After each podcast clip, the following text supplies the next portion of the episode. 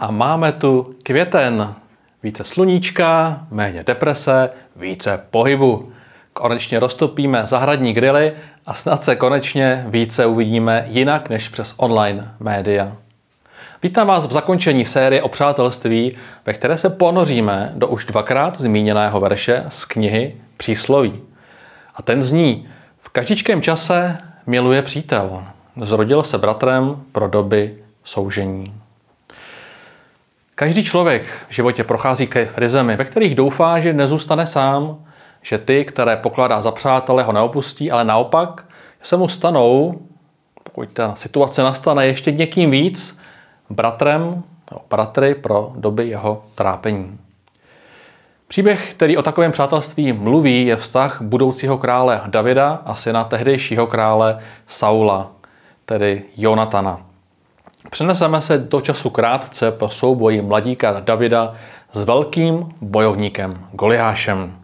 A v příběhu čteme v knize první Samuelova, že jakmile se David po zabití toho filištína Goliáše vrátil, Abner ho vzal a přivedl ho před Saula. Hlavu filištína ještě držel v ruce. Či pak si syn, chlapče, zeptal se ho Saul. A tak neznámý mladík je po náhlém úspěchu přiveden do hlavního města a očekáváme, že mu začne život snů. Většina z nás zažila ten pocit, že jsme vylétli z rodného hnízda, nebo jsme se přestěhovali za svou životní láskou, nebo dokonce za prací snů. Přesvědčení, že celý svět nám náhle leží u nohou, naše mladická síla nás mohly ujistit, že před námi stojí krásný život.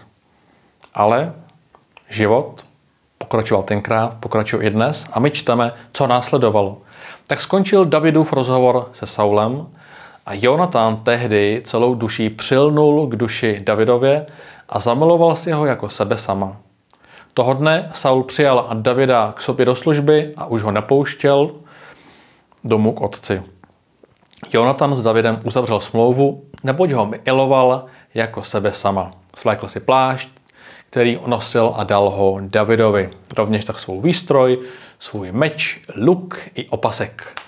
David se vydával, kamkoliv ho Saul posílal a na všech taženích si vedl úspěšně. No není to americký sen? Nevím, jak dlouho tento stav trval. David byl postupně ovýšen na vedoucího celé armády, vzal si za ženu Saulovu dceru Míkal. Protože však jeho šéf a zeď Saul byl paranoidní, místo radosti že David za něj hasí problémy, ho přepadl strach a cítil se ohrožen. Dále čteme, že Saul řekl Jonatanovi a všem svým hodnostářům, že nakonec chce, aby David raději zemřel. Saulův syn Jonatan měl ale Davida velmi rád. Kdo to vlastně byl?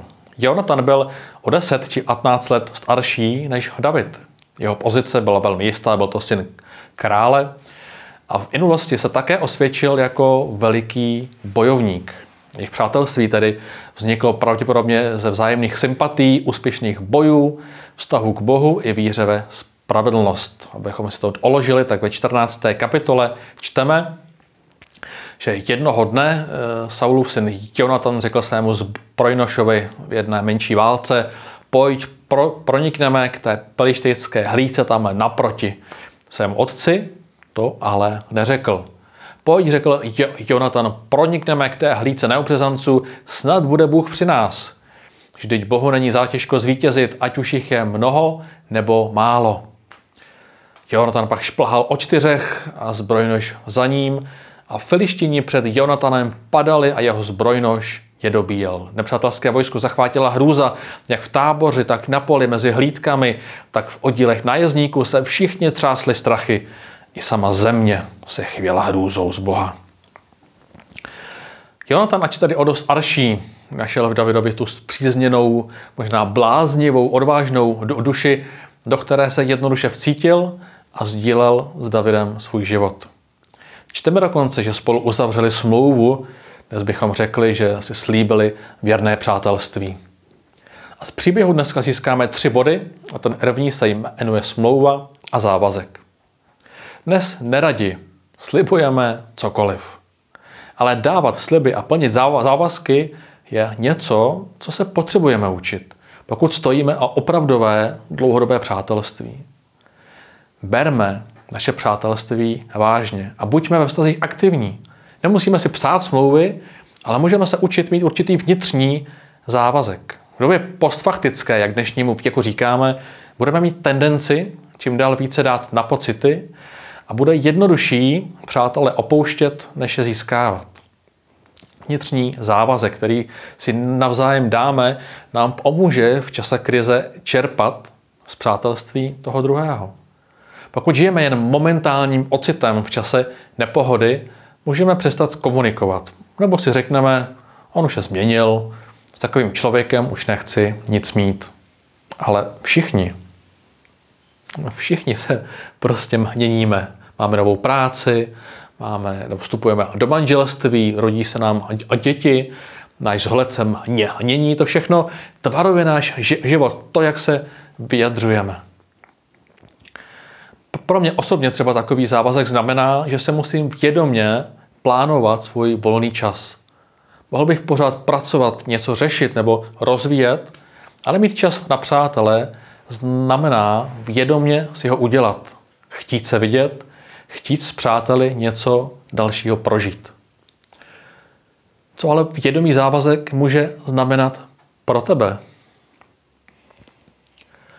Pokročíme dál k druhému bodu. Když Saul svým hodnostářům vyjádřil přání, aby David zemřel, Saulův syn Jonata měl Davida velmi rád a tak Davida varoval. Můj otec Saul tě chce zabít. Zítra ráno si prosím dávej pozor, schovej se a zůstaň v úkrytu. Druhý bod bude, že přítel se stává bratrem. Saul je dnes v našem příběhu synonymem pro vážný problém, jen ne, nečekaný, dokonce nesmyslný. Celým životem se táhnou různé komplikace, ať už náhle, či ty, na kterých sami dlouho a většinou nevědomky pracujeme. Jonathan se musel rozhodnout, na čí straně bude stát a věděl, že za to nejspíš zaplatí. Čteme, já půjdu se svým otcem na pole, kde budeš a promluvím s ním o tobě. O tom ti povím, co jsem zjistil. Jonatan pak před Saulem Davida chválil, ať král neubližuje svému služebníku Davidovi. Vždyť, nějak, vždyť ti nějak neublížil, naopak velmi ti svou službou prospěl. Nasadil vlastní život, aby, zabil Elištejce a tak Bůh daroval celému Izraeli veliké vítězství. Když se to viděl, ty sám se sradoval. Proč bys ubližoval nevinnému člověku? Proč bys Davida pro nic za nic zabíjel? A Saul ještě tehdy Jonatana poslechl a přísahal, jakože živ je hospodin, nebudu ho zabíjet. Několik mých kamarádů, a jsme trošku osobní, prošlo v posledních letech vyhořením či jinou ztrátou životní síly. Jeden kamarád odhalil milionové odvody v politice města, kde žije. Bylo mu z toho velmi špatně. Hledal v době soužení někoho, kdo mu může, kdo mu pomůže se vydat správným směrem. Můžu jít dál, z z dálky vidím, jak se někteří mladí lidé rozvádějí či rozcházejí, někdy například kvůli těžce nemocnému dítěti, nebo dokonce jen tak, že je to přestane bavit. Jsou tady o další mý přátelé, kteří například po jeden po pěti letech anželství zjistil, že závislost na pornografii je stále v jeho životě a čelí napětí, jak vztah udržet kladl si otázku, komu já to vůbec můžu říct. Kdo mi může omoct? Teenageři dnes po covidu čelí tlakům, kterým nerozumějí, dochází k sebepoškozování i u těch, kteří o tom nikdy nepřemýšleli. A máme tu ty otázky. Mám s kým sdílet své trápení? Zrodí se nám někdo bratrem pro dobu soužení? Jonatan se postavil vlastnímu otci a načas oddálel, co bylo nevyhnutelné. Našem příběhu je důležitou součástí přátelství odvaha. V našem on, on, on, kontextu to mohou být ale jiné věci, které nás odrazují od toho, abychom ně, někomu byli o ním bratrem. Vždy, když mě někdo osloví se svým problémem, napadne mě. kdy na to vezmu čas. Rád se s lidmi raduji z úspěchu, ale neúspěch či trápení vyžaduje mnohem více společného času. Jako výmluva, proč se vzdálit, nám poslouží třeba úvahy jako nejsem dost kvalifikovaný na to, abych řešil tak velký průšvih, nebo ten člověk bydlí moc daleko na to, abych mu mohl omoct. A máme tedy různé důvody, nejenom ta odvaha, které, o kterých si můžeme myslet, že nejsme schopni být o ním bratrem. Avšak být jím může znamenat opravdu jednoduchou věc. Vyjádření jsem tady jednoduše pro tebe. Jsem tady, můžeme spolu mlčet, můžeš se i povídat, můžeš si zanadávat. Jeden kamarád jel sám do Jordánska a potkal tam Čecha. Vnímal od Boha, že když s ním bude, stane se něco krásného, ačkoliv vůbec nevěděl co. Při zpátečním letu jsem už přiznal, že je v rozvodovém řízení a že neměl ani nikoho, s kým by o tom mohl mluvit. Jen blízkost onoho neznámého křesťana mu dodala odvahu se vrátit a bojovat o rozbitý vztah. V závěrečném bodu dnešního kázání půjdeme ještě o trochu hlouběji. Třetí bod se nazývá jednoduše dlouhodobý problém. Saul o čase pro, propadl své paranoji úplně a vědomně a cíleně usiloval o Davidův život. Čteme, přišel k Jonatanovi a ptal se, co jsem provedl, čím jsem se provinil, jak jsem tvému otci ublížil, že mi chce vzít život. Nic takového odpověděl Jonatan, nemáš zemřít. Hezká slova odpory ale už neměla oporu v realitě. Ty mizerný parchante, rozlítil se Saul na Jonatana. Co pak nevím, že s, s tím Jíšejovým synem spřáhnul, že ti není hanba. Jsi hanba a ostuda své matky. Dokud bude Jíšejův syn a světě, nebudeš si jist sebou ani svým královstvím. Hned ho nech zajmout, protože musí zemřít.